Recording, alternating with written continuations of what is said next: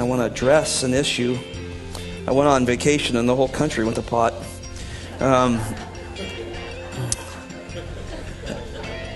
I think it was going long before I went on vacation, but I literally, we were out of contact for quite a while, and, you know, and of course the Supreme Court case thing came down, and I want to just address that just for a moment, and then we'll turn to Philippians, and wrote down some thoughts, and listened to a lot of guys over the last couple of weeks speak on this, and I thought I would address it this morning because it is a significant issue.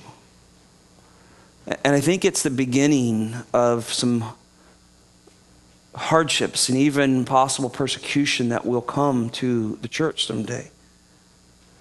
But I, I want to reassure you of a couple things. Number one, that um, there is no human court, there is no Supreme Court that trumps God. Do you believe that? God is over all things. And so um, we, we can't look at that and say, oh, well, you know, God lost. He did not lose. God was not defeated in any way by this ruling. And marriage is not changed because a few people in black robes redefined what God has always laid down. And so I want to reassure you this morning that the Bible teaches us over and over that God will prevail, His truth will always reign true, and those who oppose it, and, and I beg for their salvation because the opposite is tremendously horrific. But God will win. And He is, he is a merciful God, but He is a judge. And, and that leads to the second thought is the Word of God always pronounces judgment, with you from all the way from Genesis 3 on for those who reject God's truths.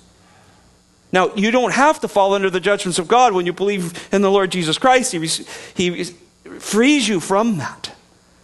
But any nations or groups or, or people who have ever come up against God and rejected His truth, He has judged them. The book is historical on that.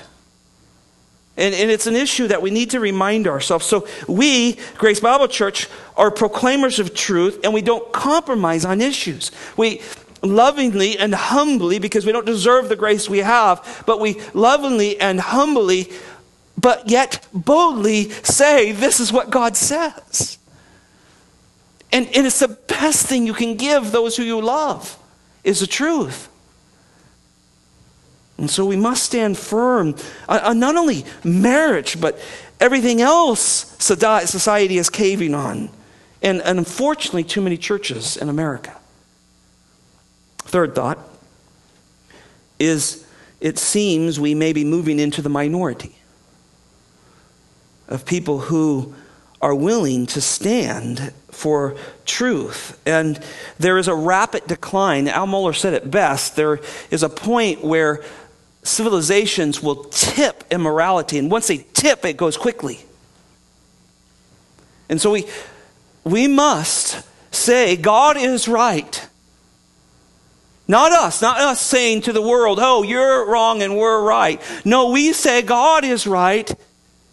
He's a loving, kind God who sent his own Son to die for the grave sins of us. But he is right. And we hold to what he has to say. And I would plead with you to hold a biblical worldview. Fight it. Children, young people in colleges and high schools, and they're going to come at you as hard as possible, and you will be persecuted for standing through the truth of the Word of God. And some of you are in places of quick judgment that'll come because of your line of work. But I beg you, Hold your biblical worldview. The world needs it. The world needs it. Another aspect I want to remind you of is we are not promised religious freedom in the Bible. It is unprecedented how long America has had this freedom. And I think we get so used to it, right? We've, we've all known it, we've all grown up with it. I have stood in Red Square in Russia and looked at the Kremlin and all the parade grounds and, and sat amazed as a young boy seeing, knew that one press of a button could start a world war. Remember those days, right? Those of us a little bit older. And yet now I was over there to preach the gospel. I've watched God do amazing things around the world. But we are not licensed to have freedom in this world. We're not above the Christians in Russia, the Christians in China, the Christians throughout Europe. Don't forget that, that there may be a time, and God may be moving us into that time that you're going to say, I believe in Jesus and I believe in His Word and all that it says. And you could lose jobs. We could lose tax ID status. Will you still come to church if you give a check and it doesn't do anything for your tax write off? Because that's coming. So I want to be careful here that, that we realize that we're not guaranteed that. There's not some special book that tells them, well, America's going to be free from this and Jesus is going to return and America's not going to see this. We could see this in our lifetime. And those of us that are a half a century old or older, you may not see it, but your children may. Another thought marriage is not the ultimate battleground. I think too many Christians want to go fight this marriage thing right off the bat. We stand for it. We believe that marriage is between a man and a woman. God ordained it. He said it. He's the author of it. It's all written out in the scriptures in Genesis 2. Paul refers to it. Jesus refers to it. If you don't believe it's not ordained by God, read Jesus' word because he quotes the Old Testament. So important that we understand that. But the battleground is not per se the mar- marriage, it's the gospel. Because ultimately, Christian marriages represent the gospel. A wife is a picture of the church, a husband's a picture of Christ. That's what we preach. That's what we teach. So that's the battleground, brothers and sisters. The gospel. And we will stand on marriage and, and uh, gender roles and all that stuff that we'll probably get rocks thrown at us about, but, but it's the gospel. We stand on the gospel. And then lastly, vengeance is mine, says the Lord. He didn't say it's yours, he says it's his. We must be careful how we handle vengeance. There is no place in Christ's word for us to retaliate. In fact, it's the other way it's turn the cheek. And so persecution will come to America's church.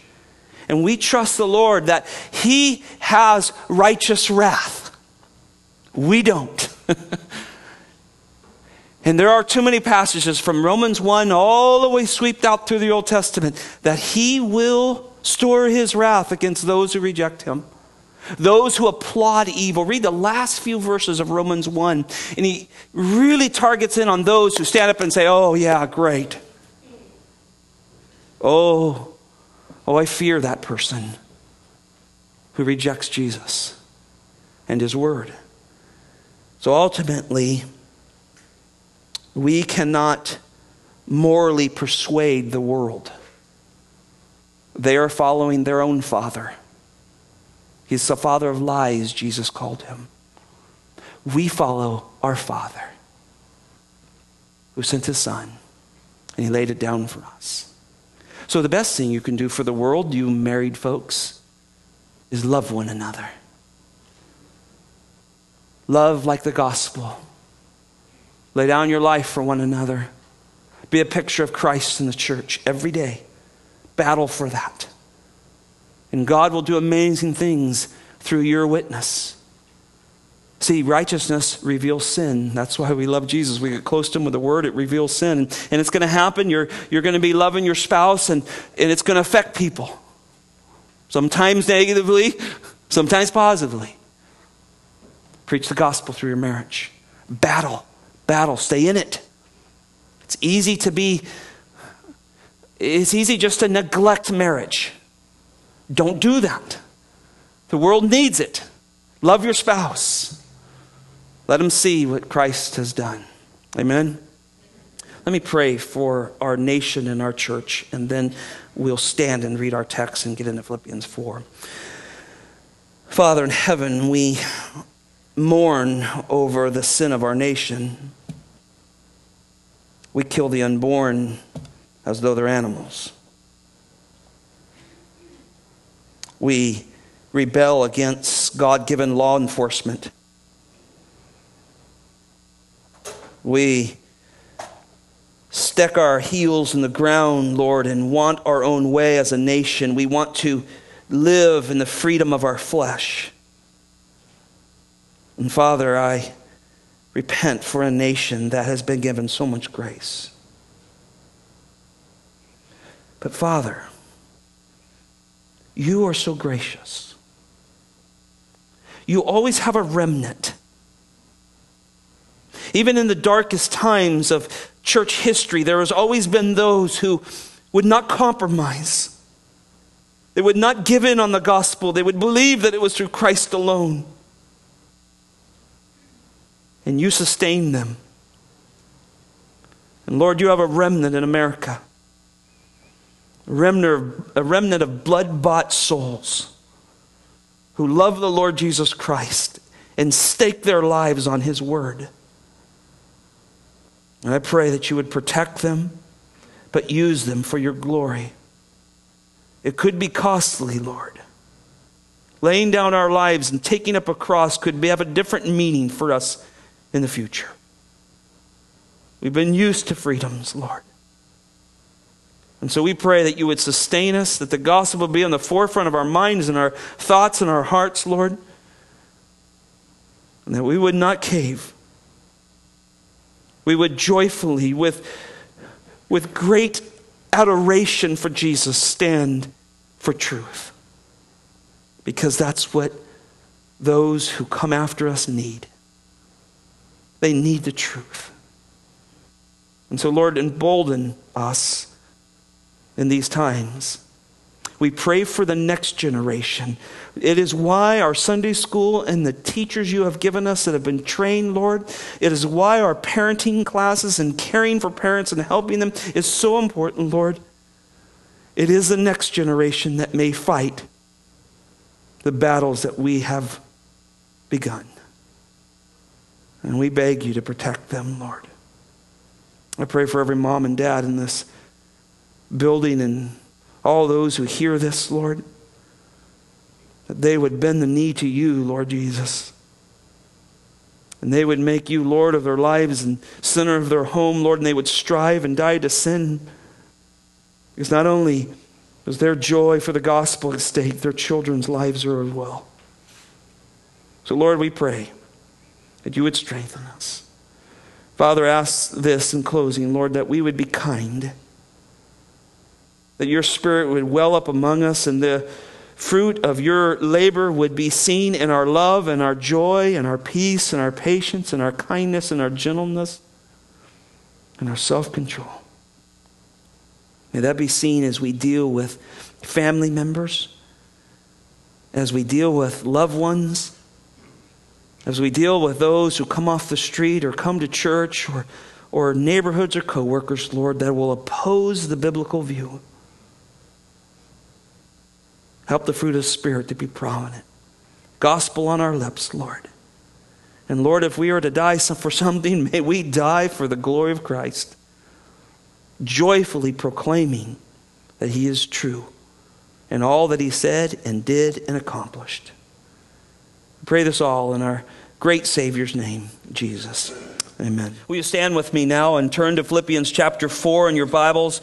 We're trying to attempt to get through verses uh, 1 through 5.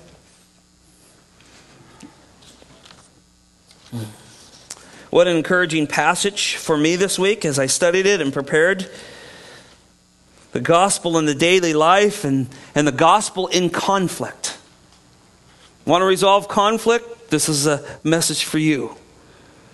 Bible says this, Philippians chapter 4 verse 1. Therefore, my beloved brethren, whom I long to see, my joy and my crown. In this way stand firm in the Lord, my beloved.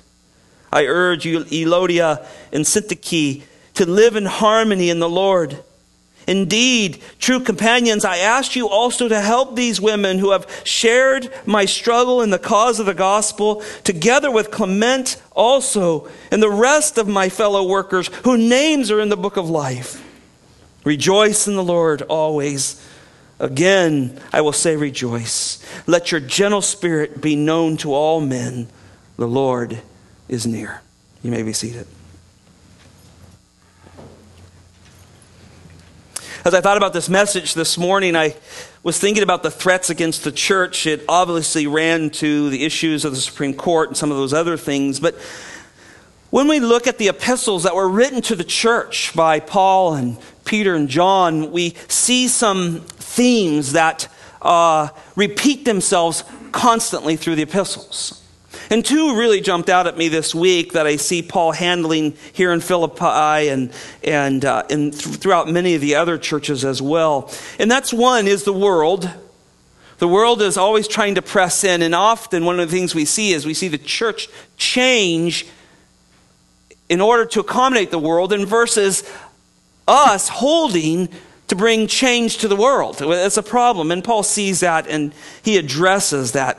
Look back with me in Philippians chapter 3, verse 17. Our text from just a few weeks ago said this Brethren, join in following my example and observe those who walk according to the pattern you have in us. There was a problem, right? There was people starting to leave the example. They were, they were, the world was pressing in. In fact, he relates that in verse 18. Remember this? He says, For many of whom I've often told you and now tell you, weeping, isn't this sad?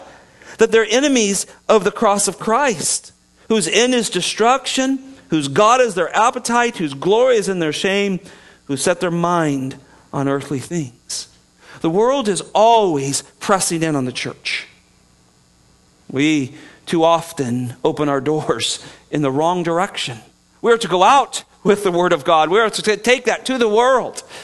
So often, the church, particularly in America, has opened the doors to the world and let the world change us. And so, Paul knows that's a problem. He knows that's a pressing issue. The scriptures are replete in this truth. James 4 4 says this You adulterous, do you not know that friendship with the world is hostility towards God? You want to define what that means to be a friend of the world.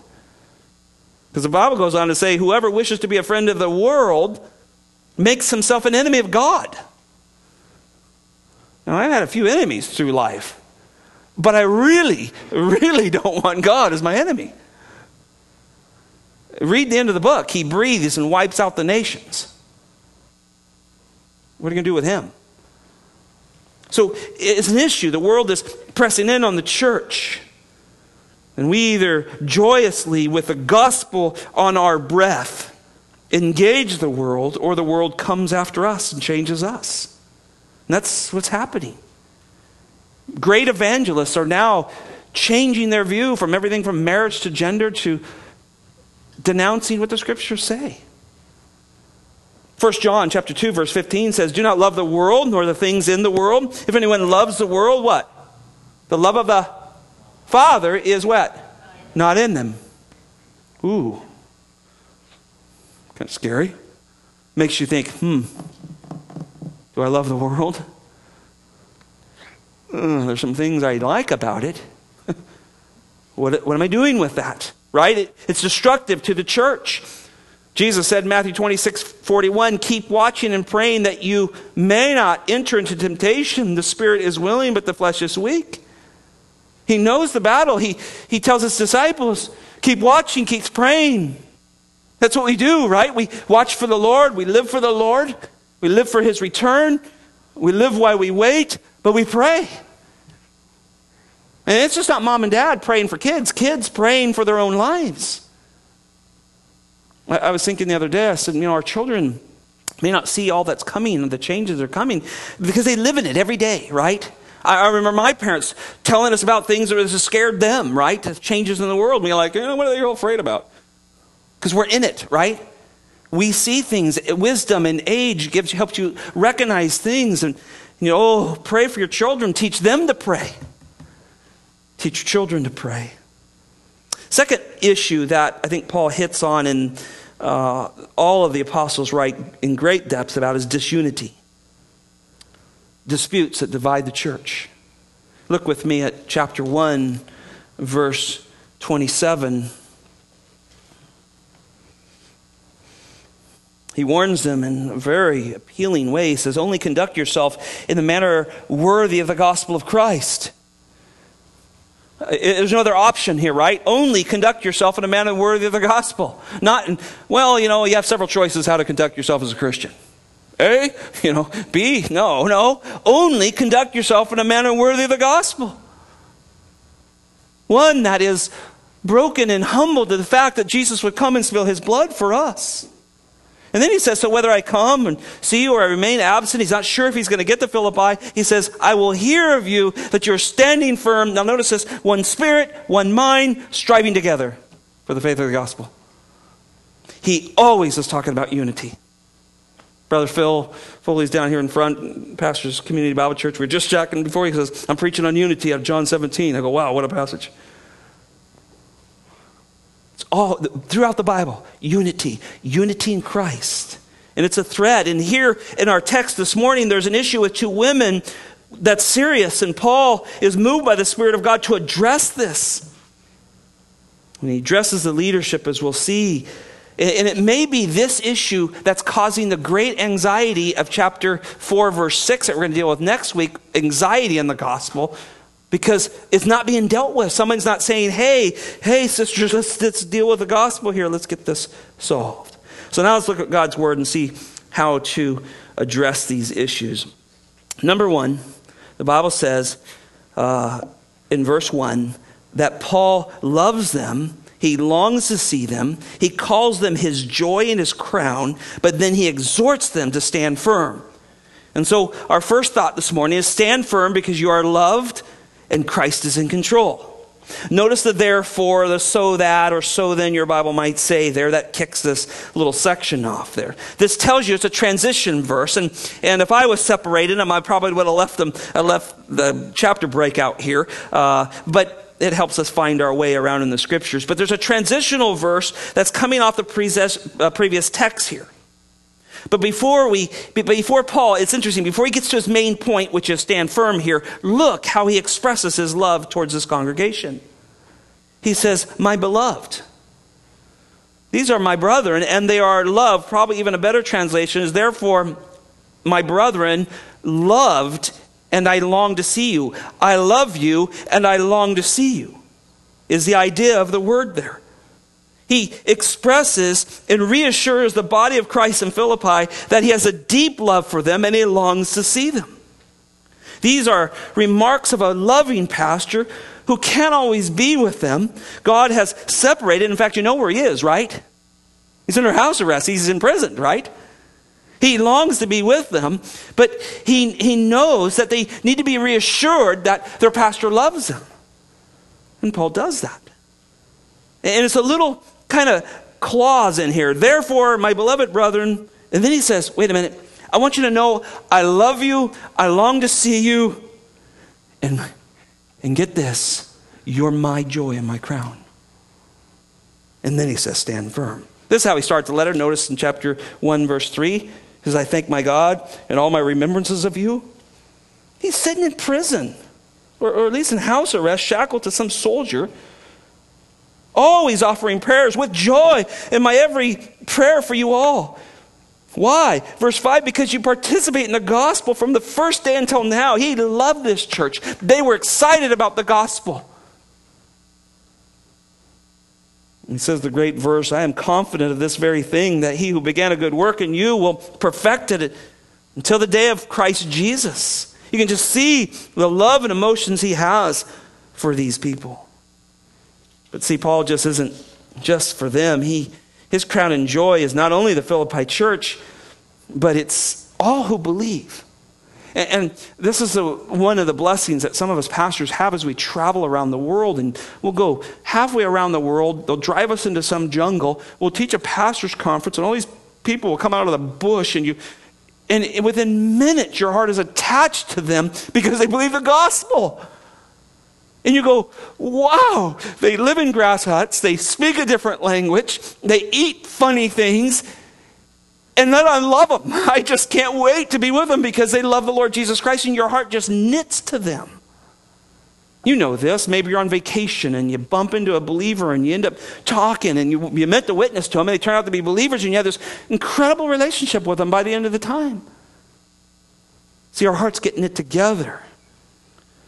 But this was a special group to Paul. He says, You're my joy and my crown. I thought, hmm, could I say that while I was imprisoned? You know, we, we may write, Boy, we really miss you. What are you doing with my attorney to get me out of this? Where's my care package? Do you know how bad the food is in here? Paul says, You're my joy and my crown. It's amazing. He, he has such a desire for these people. And it's, and again, it's not only them, it's, it's, it's everyone who loves the gospel. Listen to what he writes to the Thessalonica church in chapter 2, 19 and 20. Just listen. For who, for who is our hope and our joy or crown or exaltation? It is, not, is it not even you in the presence of our Lord Jesus at his coming? For you are our joy and our glory. A little later in chapter 3, verse 9, he says, For what thanks can we render to God for you in return for all the joy with which we rejoice before our God on your account? The Bible says the angels rejoice when people get saved. I think maybe we should. I mean, he's so overwhelmed that people love the Lord Jesus Christ. Uh, and I think maybe when you're witness and you're out in the world and you're doing what we're supposed to be doing, the church becomes more sweet because you see so much rejection of the gospel. The church is sweet. You look at it and you go, oh, I can't wait to be with these people.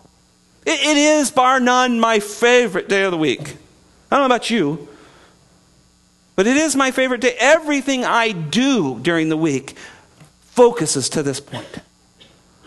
And I can't wait for you to walk in or wherever I'm at. I can't wait for the believers to come and gather and, and be here because this is it. You're my joy. I hope I'm your joy because we believe in the same Lord Jesus Christ. He also calls him a crown. It's interesting. It's not a word that we see, you know, a crown on somebody's head like a gold one or something. It's more of the wreath type of victory from an athletic competition. It is interesting. Let's think the Greek word is Stephanos. It's a it's a wreath, it's a crown, something he ran hard for. He didn't just show up at a race like today they do because everybody gets blue ribbons in our politically correct day. You know, you didn't even start the race, but here's a ribbon. Don't quite understand that, however. In that day, you only one ran who got the wreath, right? They didn't hand them out to everybody. He worked for this, and, and it was hard. You remember when I started at Philippi and showed you how far he walked, how far he went to reach Mesopotamia. And then his journeys beyond that, and that was all by foot and ship and maybe a donkey or two, but it was a long ways. And, and he came and preached the gospel. He's in Philippi. They throw him in the jail and they beat him to death. And him and Silas start singing, and the earthquake goes, and the jailer gets saved. But Lydia had already come to profess Christ before that, and now the church has its birth. But it cost him many stripes. And he says, You're my crown. I think there's so much here uh, that I could just preach forever on this verse. Just stay in the battle with your children.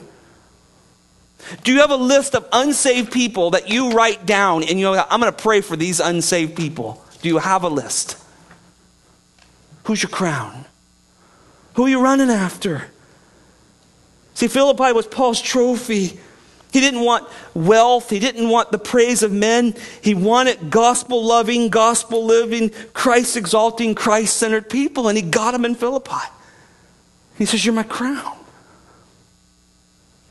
What a beautiful, beautiful verse. And, and that's just a little addendum as you turn back to our text. He's actually re- trying to tell them to stand firm. He's coming off the context previously.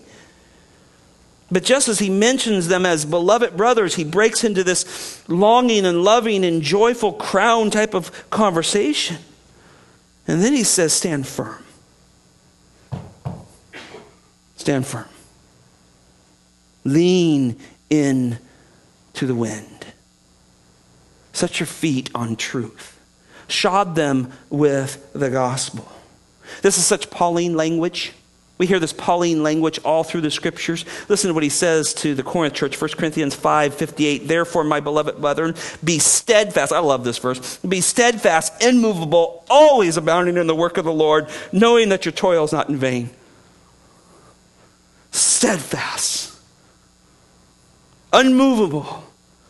Now, now don't say, well, man, I'm just going to muscle up and solo bootstrap this, this thing and unmovable people who are people on their knees. They're people who rely on the Lord Jesus Christ.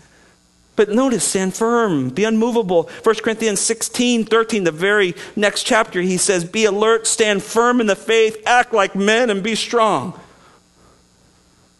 Ephesians chapter 6, in the great armor passage, he says in verse 11, Put on the full armor of God so that you will be able to stand firm against the schemes of the devil. He's scheming, and man, as he thinks he's winning right now. He's scheming to the highest level of court in our nation. And he convinced five of them to reject God completely. He's scheming. Stand firm. For our struggles are not against flesh and blood. You're not fighting against the homosexuals. They need the gospel. They're sinners just like you and I were. We're fighting against the things of the devil. He hates God. And the Bible says, but against the rulers and against the powers and against the world's forces of darkness, against the spiritual forces of weakness in the heavenly places. Therefore, take up the full armor of God so that you will be able to resist him in the day of evil, having done everything, what? Stand firm. I think you gave me a plaque one day. It's on my desk. Stand firm, Pastor. Stand firm. Gird up your loins. Shod your feet with the gospel. Blessed plate of righteousness. Helmet of salvation. Stand firm. This is Pauline language. A couple more. Colossians says to the Colossae church, chapter 2, verse 5. For even though I am absent in the body, nevertheless I am with you in spirit, rejoicing to see your discipline and your stability in your faith. I like that phrase. See, we interact with missionaries all the time, and then all of a sudden I get to go over there and see them and we've been hearing about what's going on, and then we get there, and I want to see their stability in their faith. Wow, you guys are standing over here, right in the middle of the Muslim world, they're standing. And we're worried about our tax ID. You know, tax ID in Mindanao, in India for a Christian church. Hey, I gave a check for $20. Can I get a receipt? It's not, it's not, it's not in the world. They're standing firm, and, and, and that's what Paul always does in his text all over to these churches stand firm. Last one, 2 Thessalonians 2 15, he says, So then, brethren, stand firm and hold to the traditions which you were taught, whether by word of mouth or by letter. Stand firm in that. It's God's word. He had to understand he was writing something beyond himself when he says that. Stand firm. And then the last phrase there in, in verse 1 says, In the Lord. And I like this. I think it refers back to verse 21, who tells us he's going to transform our bodies into these bodies of his glory, but he's going to do it by the exer- exertion of the power that he has, he has even to make everything subject to himself. So, so we stand firm in the Lord, who has exhorting power to make everything come below him. At his name, every knee will bow. See, that's how we stand firm. So you go, when the world's going to hell in a handbasket. Pretty true statement, isn't it? I think that's what the end of the book says. Should we be surprised? Man is going to love his flesh and love his desires. And if you get in the way and you say something contrary to what he loves, he's not going to like it. You're exposing something that sin, and we got to get rid of this church. We got to get rid of all these things, all these people. We want to do what we want to do. Paul says, You stand firm. Stand firm. The Lord's in control. Second thought The harmonious effects of the gospel centered conflict resolution. The harmonious effects of the gospel centered conflict resolution. This is a fascinating two verses here. It says, I urge Euodia and Syntyche to live in harmony in the Lord.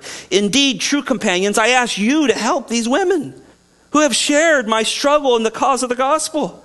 Together with Clement also and the rest of my fellow workers whose names are in the book of life.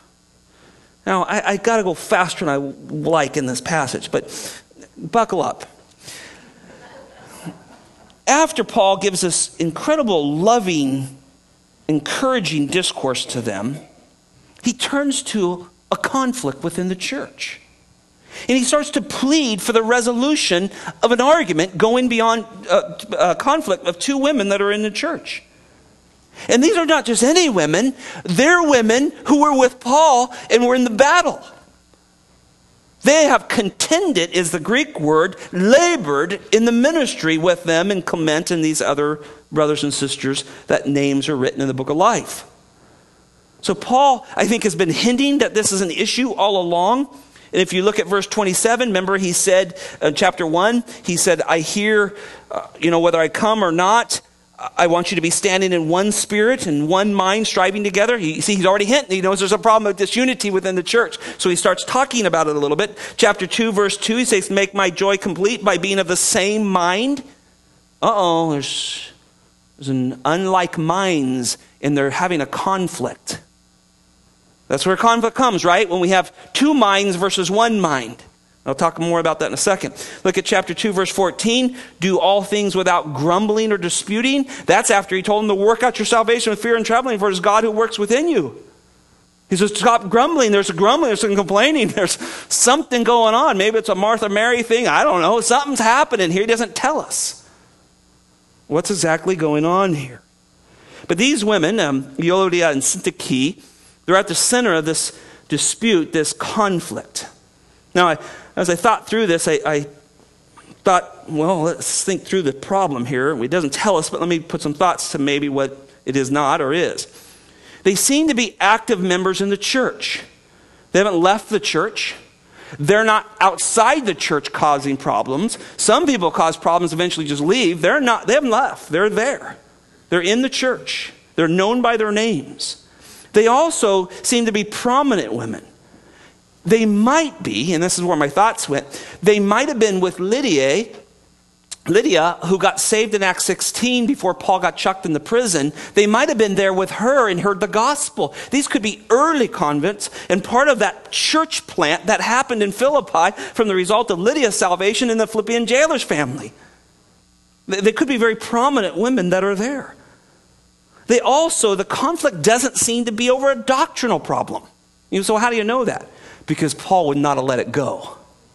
If it was a doctrinal issue, he would have said, hey, Christ alone, or he, he would have dealt with some Trinity, or he would have dealt with that, and he would have sided with the person who was doctrinally right and said, hey, this is right, make sure you deal with this within the church. He doesn't do that.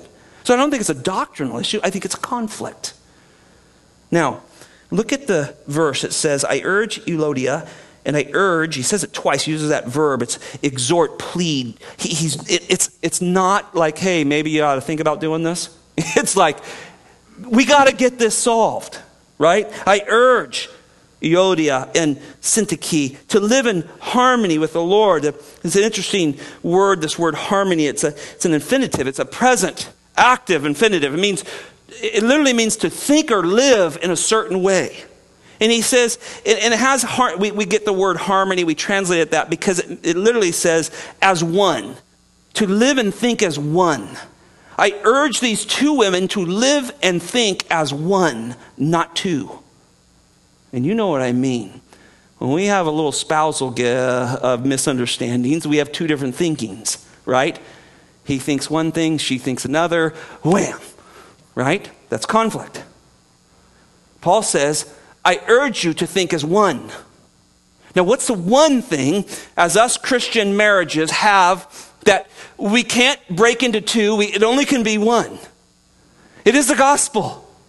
And that's where he goes after in this text is he brings in the gospel. Look, they shared in the gospel. Think as one.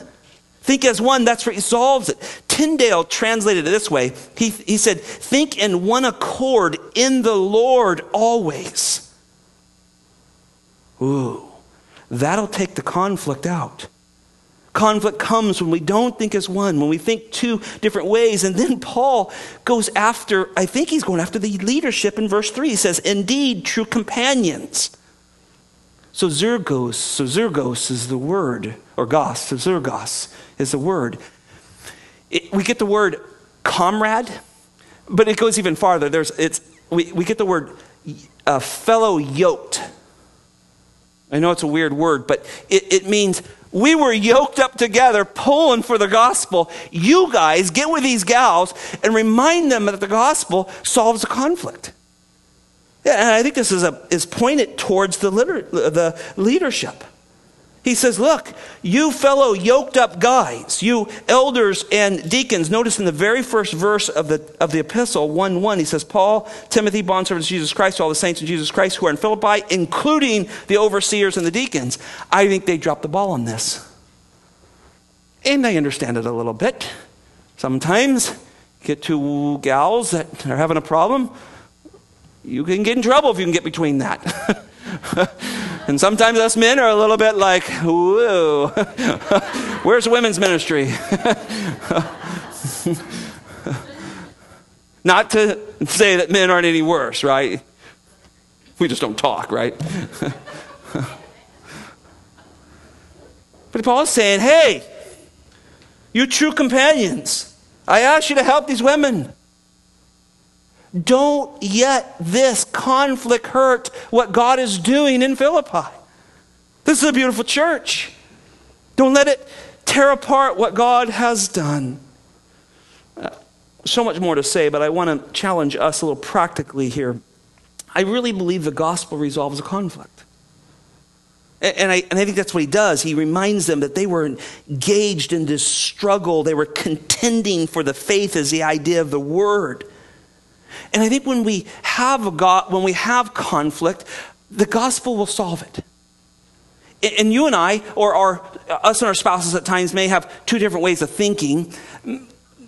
Are we willing to say, can we just stop this conversation and talk about the gospel for a minute? And what he's doing is he's pointing to the leadership to bring them back to that. So a couple thoughts went through my mind on, on the gospel and conflict is if you have a conflict, get some gospel centered counseling. If it's that bad, come and get some gospel sounding. I promise you, if you walk in those offices across the street and you come for counseling, you're getting the gospel. Because we don't know what else to tell you. Let's see. Um, you know, you could make the bed. Um, have you tried the dishes? I mean, those are good things to do. But it's the gospel that's going to change your two thinking into one. I, I thought about this long and hard this week. If you have a conflict for somebody, and, and maybe they don't want to resolve it, but you're being burdened this morning to resolve it, go have a gospel conversation with them. Somehow look, when next time you're able, somehow turn the conversation to the gospel and see what God does. And you say, I don't know if I can do that. Okay, can you do this? Can you come to that person that you have a conflict with and say, Will you pray with me? If they're a Christian and they don't want to pray with you, I'm not sure what else you can do with them, but most likely they're going to say, I'll pray with you. Start praying the gospel. Thank the Lord that He saved your wretched, sinful hide get into a prayer and just, Lord, I want to thank you that you love me, that you sent your son, that you knew me from the foundations of the world. I did not deserve this. And, and Lord, here, my friend and I, we want to pray right now and we want to thank you. You open your eyes, I bet you that conflict looks a lot less. See, the gospel resolve conflict. And it'll, it'll take away the sharpness and the length of conflict when we can say, you know, honey, I know we disagree. Let's talk about something we do agree. Jesus loves us and he died for us. And I think that's what he's doing. He's bringing them back, remind them of these things. They shared in the struggle. Pray together. See, after asking these ladies to have one thinking, he gets after the leadership and says, Help them resolve this. See, I love Paul's approach. He, he reminds them that these ladies were part of the spread of the gospel. This is not something that you can just let go. These are not just bypassers. These are not people that are just fighting and causing problems. These are people who love the gospel. They're just going through a struggle. Sound familiar? We love the gospel, don't we? But there's times we go through struggles and, and it's, hey, Sweeties, ladies, come on. oh, you've done such great work. Paul has mentioned you. And for 2,000 years, people are going to read about you.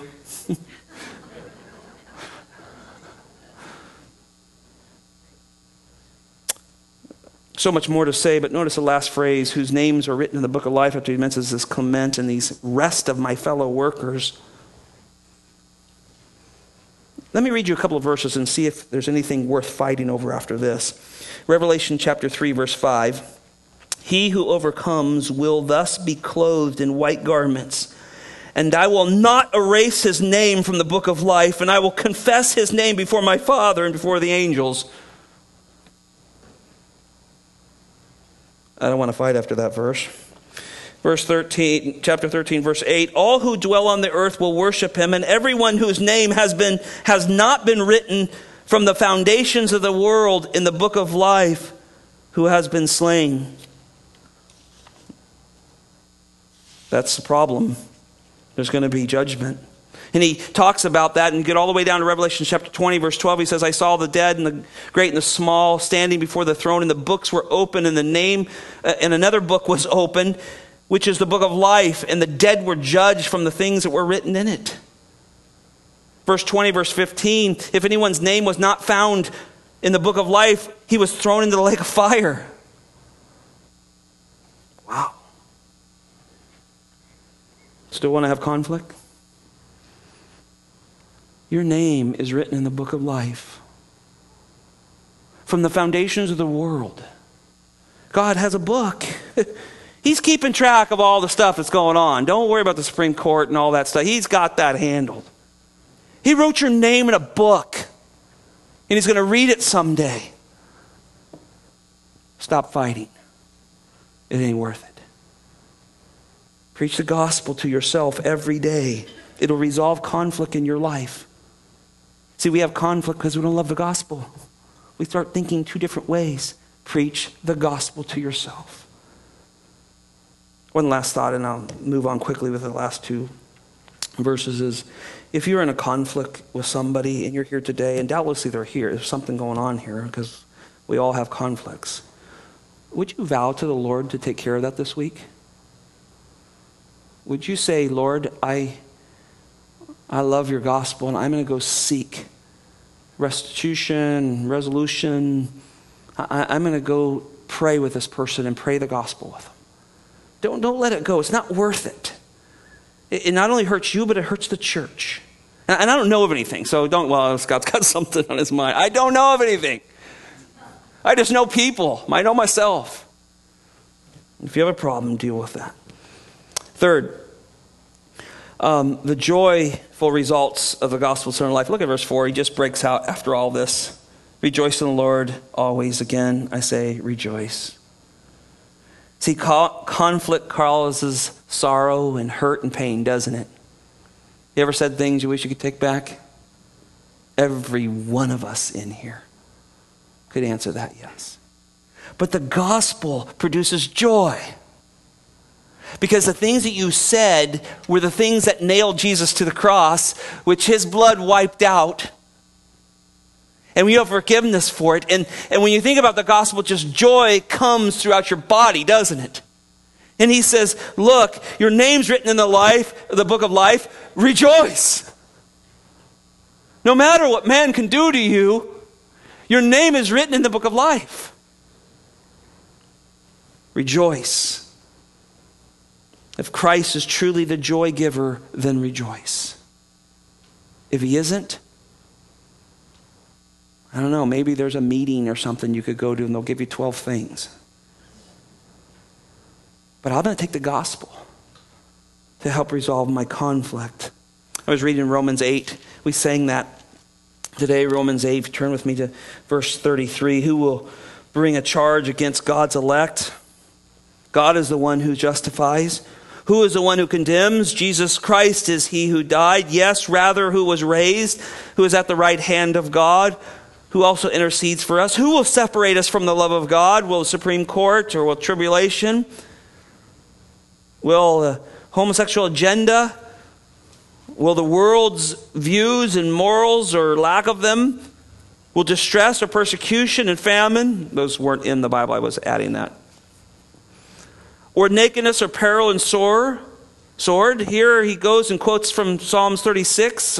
For our, day, for our sake, we are being put to death all day long. We are slaughtered as sheep, uh, slaughtered like sheep. This is a term that uh, the church said the Romans treated Christians like they were animals. But then, verse 37, he turns and says, But in all these things we are overwhelmingly conquerors. Not just conquerors, overwhelmingly conquerors. Through him who loved us. So, no matter what kind of conflicts I have, I am convinced that neither death, nor life, nor angels, nor principalities, nor things present, nor things to come, nor powers, nor heights, nor depths, nor any other created thing or problems or disputes or anything else will be able to separate me from the love of God which is in Christ Jesus our Lord. We're free. And, and I don't think it's a license to be at war with people. So you have a conflict, say, go to them and say, you know, the gospel's broken my heart, and if I've said anything that is offensive to you, I want to come and apologize it because I believe Jesus died for those things. Who's going to fight with that? then most likely they go, You're right, I'm sorry. Will you forgive me? And if they don't, keep praying for them and pray for your own heart. Last thought back in our text, verse 5. And I'm way over time, but it is such a beautiful text. He says, Let your gentle spirit be known to all men, the Lord is near. The verse displays what happens to gospel centered people. They, they have this gentle spirit that takes over them. It doesn't mean that we don't stand firm and lean into truth. It doesn't mean that we don't compromise. We're not saying that. But we're gentle. There's something about us now. The gospel has softened our hardness.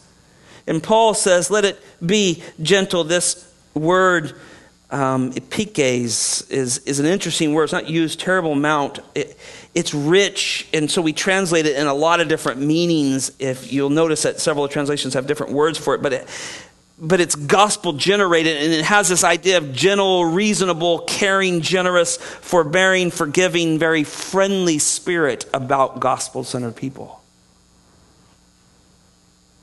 See, that would resolve Euodia and Syntyche's problem was the gospel. And it resolve your problem. And so he says, have this gentle spirit and let it be known to all men. You know what's so wonderful when reconciliation is made between brothers and sisters? The people hear about that. And it warms people's hearts. Mom, Dad, you know it when children are fighting and they make up. Mom and Dad, you know what it's like to make up after a fight. That sensitivity, that sweetness to one another, that's what needs to be done. This gentle spirit needs to come out of us. And then he says the Lord is near. And I'll just close with this. We can talk about this a little more next week as we flow into the rest of the text. But I don't think it, means, so some of the commentators translate it, well, you know, get this done because the Lord's coming. I, that may be true, but I don't think that's what the text is saying. I think he's with us. Lo, I am with you to the end of the age. I will never leave you nor forsake you. I think he's right here. And so if you're going to go resolve a conflict, he's going to be with you. He's going to help you get through that. I don't know a better example than communion, so let's do that and, and then we'll close here. Father, thank you for a chance to look into this text, Lord, we all run into conflicts. Um, we struggle with our pride. Uh, we have mixed views, uh, and and the gospel is what centers our view, Lord, gives us a one thinking, Lord, and we want that. So, Lord, I thank you for the example of these two ladies. Um, I'm sure you solved this, Lord, because they struggled and they contended for the gospel. And I'm sure, Lord, that you softened their hearts, Lord, and the church was healed and great things happened, Lord. But it is a good example for us, Lord, that we need to be those who settle arguments, settle conflict with the gospel. Not who can yell the loudest or demean the most or just strategically win the argument, Lord, but that we would turn to the gospel and it would soften our hearts and cause us to think alike. So, Lord, I pray that that would happen in our marriages, it would happen in our homes, it would happen in our church, it would happen in ministries, it would happen in things that are going on that nobody needs to hear about. But, Lord, I pray that it would be resolved. Lord, we thank you for our time. Lord, now we want to worship you in communion. It is a tremendous reminder of the ultimate conflict that you resolved our sin our damnation that we were deserved, Lord. And so we thank you for this moment in Jesus' name. Amen.